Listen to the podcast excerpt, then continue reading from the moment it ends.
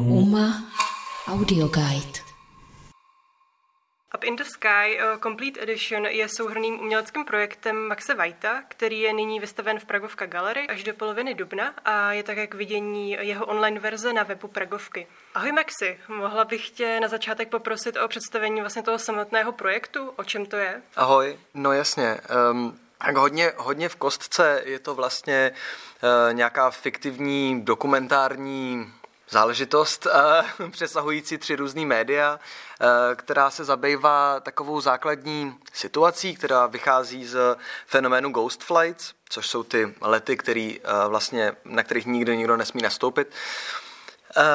A vlastně je to nějaká situace, ve které si představuju, nebo pracuji s tou představou toho, že opravdu někdo na ten let nastoupí a konkrétně 86 pasažérů, na který se vlastně zapomene. Eh, který prostě v nekonečném nějaký jako um, váku prostě jakýmsi v letadle, který nikdy nepřistane, stráví nějaký čas. Jak dlouho to je, vlastně nikdy není určený.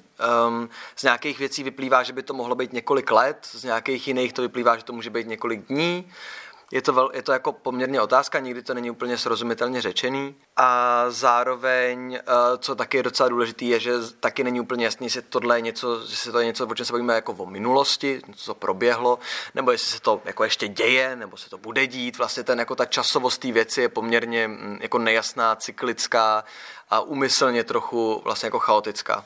Jo, to já musím říct, že jsi mi dal docela zabrat, když jsem to zhlédla.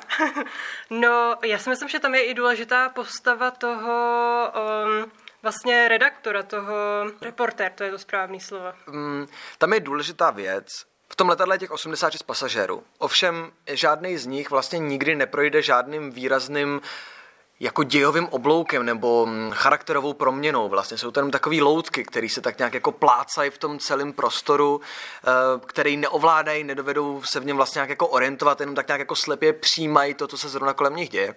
A jediný, jediná postava, která se tam objevuje, která vlastně má určitý nadhled možná, dos, konce možná doslova, je ten, ta role právě toho reportéra nebo vypravěče. Ta jeho role se právě, proč říkám vypravěč i reportér, ona se mění v průběhu těch třech epizod. V té první je to opravdu reportér, jeví se to jako taková relativně objektivní postava, která opravdu s nějakým jako notýskem a tuškou jde něco zaznamenávat a zajímá ho prostě, co to vlastně jako, co to je vlastně za zajímavou tady komunitku v letadle. Um, jak se do toho letadla dostane, taky není nikdy úplně vlastně řečený ani jasný a jestli se tam doopravdy vůbec kdy dostal. Ale co je důležité, je, že během těch třech epizod vlastně on prochází takovou proměnou, kdy se právě z toho reportáva stává vypravěčem. Uh, vypravěčem jako doslovným, jako kdyby opravdu určoval to, co se děje. Uh, v té třetí epizodě dokonce několikrát jako předvídá budoucnost nebo nám vlastně vypráví něco, co se jeví, jako kdyby už popisoval nějakou několikátou, několikátý opakování těch dějin tohohle toho jako letadla, což je právě jeden z těch momentů, který jako kdyby naznačoval, že to trvá roky ale se stává se takovou až jako, jako efemérní božskou entitou, která jako která ovládá celou tu věc. A to, co mě na tom zajímá, je vlastně právě tenhle ten moment toho mm, jako vlastně relativně autoritativního nebo spíš jako mm, totalitně ovládající entity, jako je právě reportér nebo vypravěč eh, v nějakém dokumentárním formátu, jehož činy právě definují to, co se doopravdy stane ve skutečnosti. Nikdy to není v obráceně. Ten reporter nikdy jenom nepopisuje. Ta jeho přítomnost a to, jak se k té věci staví, vždycky definuje to, co ve skutečnosti se na tom jako materiálu odehrává. Celý ten projekt vlastně je, se odehrává ve třech dílech a každý ten díl uh, získal jako jinou formu, jiné médium uh, sdílení. Uh, takže první díl je třeba jako v rámci formy podcastu, další video, počítačová hra. Proč si vlastně zvolil uh, tuto jako diferenci, proč uh, každý ten díl uh, je v jiném médiu. Jestli tam třeba si hraješ i s tím jako poselstvím The Medium is the Message. Hmm. To, to nevím, já mám pocit, že spíš vycházím z nějaký že se snažím mít vlastně po srsti těm, těm médiím. Vlastně vždycky v každé té epizodě přemýšlím o tom, o čem to vlastně je, co to vlastně říká, co to vlastně dělá. Um, a na základě toho volím nějaký médium, který už v defaultu jako takový má nějaké vlastnosti, uh, který to nějakým způsobem podpoří. V té první epizodě je to podcast, který uh, dokumentární, vlastně plno těch replik i způsobu té narace je vyloženě vykradených z současného dokumentárního podcastu, který ho je dneska prostě plný internet. A nabízí to určitou, určitý jako prostor k imaginaci. Je to vlastně nějaký intro, je to nějaká věc, kterou si poslechnete zatímco prostě vaříte. Jako, um, jo, začíná to vlastně jako docela taková nudná, běžná věc a postupně se to stává nějakým jako obskurním formátem. Vlastně z toho dokumentárního audio podcastu se to stává nějakou jako bizarní rozplizlou narací. Ale důležitý pro mě je, že tam je nějaký prostor přesně pro tu imaginaci. To, že jsme v letadle, nám říká jenom nějaký zvuk, to, že, nebo že to říkají nějaký postavy vlastně. Ale co tam doopravdy se děje, co tam jako doopravdy je, vlastně nikdy není úplně jako jasný. Ten druhý díl, u toho mám pocit, že to je vlastně nejvíc jako vidět. Um, využívám videohru právě proto, že nabízí divákovi, potažmo teda hráči tady v tomhle případě, um, určitý, určitou možnost uh, ovládání toho dění, nebo aspoň nějaký, nějakou domněnku toho, že jeho čin opravdu může mít nějaký zásadní vliv na to, co se v té hře děje. Což mu ale samozřejmě odepírám. Uh, tohle se jako nikdy nestane. Veškerá interakce toho diváka je vždycky odsouzená k tomu, že se vlastně nikdy nic nestane. Uh, je to, vychází to z nějakého žánru walking simulátoru, který tady beru vlastně do nějaký úplně radikální formy, uh, ve který opravdu jako jenom jako postava procházíme nějakým prostorem takového zacykleného, zdeformovaného trupu letadla, ve kterém se odehrávají různé jako jednotlivé části. Což právě odpovídá i tomu, i tomu, co se děje v tom ději.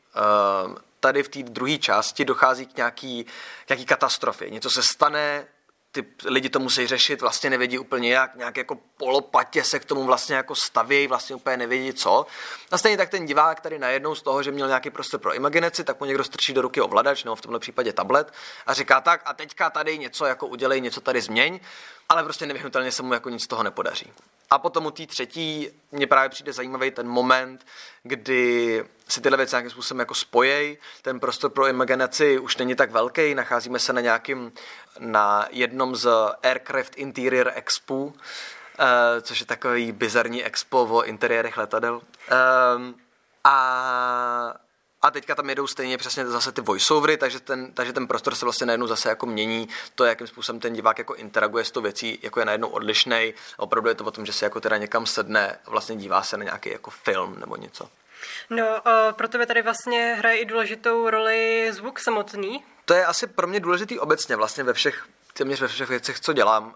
Um, já teďka pracuji třeba na jedné uh, divadelní videohře, respektive spíš v divadlu, ve videohře. Um, a přestože tam je teda ten pohyb toho herce, tak stejně začínám vždycky se zvukem. Je to prostě pro mě nějaký základní formát, který částečně vychází z nějaké ekonomiky času a celé věci. Um, za A mám teda nějakou osobní mm, tendenci k tomu prostě pracovat primárně s tím zvukem jako s nějakou, s nějakou čistou věcí, eh, která poměrně snadno dokáže toho diváka přesunout z místa na místo, vlastně bez nějakého většího úsilí. A to, v čem je to ekonomický vlastně pro mě je to, že jsem jeden člověk. Já vlastně veškeré věci dělám víceméně sám, což znamená, že začínat s nějakým formátem, který vyžaduje opravdu jenom jako mikrofon, počítač, je vlastně strašně příjemný, protože jako s jednou audiobankou člověk je schopný vlastně vytvořit jako extrémní množství různých jako environmentů, prostor, přenosů, um, nálad, atmosfér, všeho možného. A tudíž je to nějaký jako zajímavý prostor, ze kterého se dá vždycky odpíchnout. Je to něco, co jako na začátku vznikne, v čem je jednoduchý si to představit. Člověk jako poslouchá ten hlas a říká si, aha, tak já jsem měl představu, že ta postava bude tady, ale vlastně ji tam úplně nechci. Asi ji chci jako jinde. A tohle je v tom zvuku možný, protože prostě člověk smaže jenom jednu stopu, přidá druhou. Tohle s filmem nebo čímkoliv jiným vlastně není úplně reálný a proto mě to asi baví. Taky mi právě přijde pro tohle dílo, ale celkově asi i pro tu tvoji tvorbu uh, důležitý nějaký jako aspekt nějaký herní estetiky, kdy hodně jako vycházíš z počítačových her. No to je vlastně otázka. Já vlastně furt přemýšlím nad tím, co to vlastně ve skutečnosti znamená. To je asi nějaký moment, který nemám úplně vyřešený. Jako pro mě obecně jsou videohry pořád hrozně důležitý médium nebo hrozně důležitá věc, se kterou pracuju, protože to byla prostě ohromná část mého dospívání. Eh, bylo to to, kde vlastně vznikala velká část nějakých mých jako teenagerských hodnot, který jsem si potom musel rozebrat, nebo přímo v nějaký jiný formě. Vlastně je to jako poměrně zásadní zásadní místo, ve kterém jsem v jednu dobu strávil vlastně víc času než kdekoliv jinde. Nějaká forma toho jako eskapismu, která je s tím spojená, vlastně mě asi zajímá. Zároveň jako ta estetika, kterou používám, což je důležitý říct, je právě jako videoher z roku 2000 až 2004 třeba. Což je pro mě asi důležitý v do jisté míry v nějakém jako hraní si tady s nějakou jako historií nebo s nějakým jako pohledem zpátky nebo nějakým vytahováním, jako archeologií prostě mediální, která ale vlastně nemám pocit, že má doteďka ještě nějakou jako nějakou úplně jasnou, jasný důvod vlastně. Ono tam jako hmm. jako je, je to něco, co se mě tam jako automaticky promítá, aniž bych s tím cokoliv dělal, um, ale je to v tom prostě extrémně přítomný. Um, zároveň proč teda taky je důležitý pro mě, že to je v nějakém období jako tohoto začátku 21. století je to, eh, krom toho, že samozřejmě toto období jako mýho dětství, tak je to to, že to je to období um, ještě před finanční krizí, která jako výrazně mění to, jakým způsobem vnímáme volný čas, jakým způsobem se jako videohry normalizovaly taky jako v nějaké běžné společnosti, což nějakou druhou vlnu toho vidíme teďka během koronaviru. Um, a tohle je vlastně nějaká doba předtím. Tohle je nějaká doba, kdy to byla vlastně nějaká jako exkluzivně, vlastně poměrně geekovská věc, um, což je asi něco, co mě zajímá a je asi podstatně důležitější v tom, na čem pracuji teď, ale asi mě to prostě neopouští, no. to neseš sebou. Nějak furt si to nesu sebou, přesně. Když se tě zeptám vlastně vůbec na ten eh, samostatný projekt, čím pro tebe je? Je ta komunita pro tebe spíš jako utopí nebo dystopí? A pak taky možná, jestli vlastně ty by se vůbec chtěl stát součástí třeba něčeho takového. Hmm to je vlastně ta celá věc vznikla z nějakého jednoduchý, z nějaký jednoduchý pohnutky, uh, kterou mám pocit, že si vlastně jako asi projde každý kolem jako 20. Um, ehm, tak schválně. schválně. Uh, takový to nevyhnutelný smíření, že ten systém, ve kterém žijeme, prostě úplně v prdeli a něco se s tím jako musí dělat. A samozřejmě ten 20-letý mozek přemýšlí stylem, že říká, nebudeme s tím něco dělat, prostě to zbouráme a postavíme něco novýho. A, a tohle je nějaký jako strašně zajímavý moment, jako ta jako radikální fascinace tím, že jako postavíme něco nového. Zároveň samozřejmě čím víc o tom člověk čte, tím víc zjišťuje, že vlastně jako málo co z toho vyšlo, vlastně jako téměř nic. Um, a to, co vyšlo, tak z pravidla počítá s lidma pod 150, což je teda to, čím jsme jako neurologicky uspůsobený, že jsme teda schopni nějakým způsobem sociálně udržet cokoliv, co je na to se prostě nevyhnutelně vždycky rozpadne. Nebo to samozřejmě rozpadnou nějaký externí síly, což je teda taky důležitá věc, to je třeba osud plno jako těch uh, hippiezáckých komunit 70. Uh, 70. let, který často právě ty sousedi a jiný um, orgány prostě nějakým způsobem jako odmítli přijmout mezi sebe. Eh, nebo minimálně tolerovat. Takže jako v odpovědi na to, jestli to je vlastně utopie nebo dystopie, to je hrozná otázka. Jako v té první epizodě, to někdo, tu první epizodu, to, co se tam děje, někdo pojmenoval jako hippie kapitalismus, což mi přišlo jako hrozně hezký pojmenování. Je to vlastně, asi to, asi to jako vlastně docela vystihuje tu věc, jako. To přesně ten moment, kdy to letadlo jako nějaká neviditelná entita tady poskytuje veškerý jako uh, důležitý věci a tady prostě partička lidí se vlastně tak jako hraje a říká, je, to je hezký a máme se hezký a všichni si rozumí umíme a něco. Um, což samozřejmě v té druhé epizodě jako kolabuje. Takže já mám vlastně pocit, že to je, je, to stejně, je to stejně dystopické jako to, v čem žijem. Jakože je to neustálý cyklus opakování, nějaký stagnace toho, že ten svět ve kterém se pohybujeme, nějaký, eh, ať už nějakých jako eh, geoekonomických, společenských prostě kontraktů, který spolu všichni máme, aniž bychom o tom věděli, tak je natolik komplexní, že prostě nejsme schopni se v něm orientovat a prostě ho musíme slepě přijmout. Eh, nebo se z toho zbláznit. A tohle je vlastně nějaký moment, který se tady objevuje. Mám pocit, že vlastně je to úplně stejně dystopický jako jako ten svět, ve kterém žijeme. No, takže v odpovědi na otázku, jestli bych to chtěl žít, myslím, že to žiju. Myslím, že to žijeme úplně všichni, co, jako, co tady jsme. Jo, mně vlastně přijde, že i celkově tady ten projekt, nějaká ta letecká doprava je jako referenčním bodem, že je to prostě nějaká, nějaká příměr vlastně k tomu z té skutečnosti, prostě v který se, jak se řekl, všichni nacházíme. No. Přesně tak, přesně tak. Je to vlastně jenom nějaká Což je asi nějaký proces, který prostě pracuju, jakože si vyberu nějakou, jako jeden malý element, ten dotáhnu do nějakého úplně absurdní jako představy a říkám, no ono je to sice absurdní, ale vlastně není. Tak to je nějaký jako pracovní proces, no. Ty taky v rámci toho, co jsi uh, načetl hned ze začátku, že se obracíš nějakým jako ghost jako... flight, tak ty tam narážíš vlastně i na nějakou jako ekologickou linku, kdy prostě říkáš, že to prostě není problém jenom ekonomický, ale samozřejmě teda jako i má ekologické to dopady, ale zároveň i ta instalace taková vlastně střídma, že potom, až celá ta výstava vlastně skončí, tak se zase všechno jako rozpůjčený vrátí a nedopadne, nebo je po tobě žádná jako nějaká stopa. Já mám pocit, že jako ta představa nemít po sobě stopu je prostě trochu naivní vlastně. Um, já mám pocit, že prostě ta stopa je strašně velká. E, jako veškeré ty věci, jako jenom to 3D. Jenom to úsilí, jenom. E, jenom to úsilí, ale um, Za B taky skutečnost, že jenom render toho posledního filmu je prostě 26 hodin brutální grafický karty, která běží v kompu prostě. Um, to je jedna věc. Druhá věc je, že ty sedačky jsou velký, takže prostě dovést je uh, ručně nebo jakkoliv na kole není úplně možný, takže je prostě přivezená kladák. Ta část té techniky se půjčuje, samozřejmě, ale část si ji taky musí koupit, protože prostě ji není kde půjčit. Takže jako hrozně nechci říkat, že jako je to nějak super environmentally friendly. Jako určitě se to snaží o to jako jako určitě je mým cílem pracovat s nějakou poměrně jako subtilní výstavou, eh, jako instalací, jakožto je to i něco, co mám pocit, že k té samotné věci vlastně jako funguje nebo sedí. Um, ale samozřejmě jo, je v tom i tenhle ten moment, jako nechci za každou cenu uh, jako tam spát něco, co um, jako kiloplastu, který potom vyhodím. Jako samozřejmě to je jako nesmysl. Ale ale v té instalaci vlastně jako hrozně se chci vyvarovat tomuhle tomu. Mám pocit, že ty momenty, kdy někdo začne tvrdit, že udělali jsme celou jako výstavu super environmentally friendly, jako to by měl být ten default.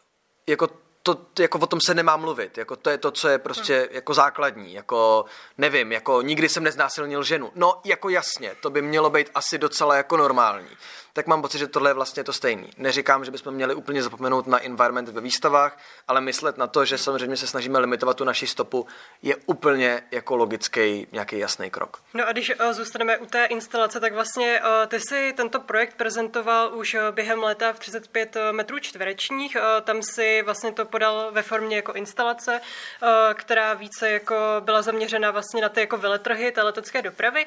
Stejně tak vlastně pracuješ i s tou videoinstalací na Pragov Pragovce, ale vzniká tam celkem, řekněme, zajímavý inverzní, možná bych řekla jako prostor.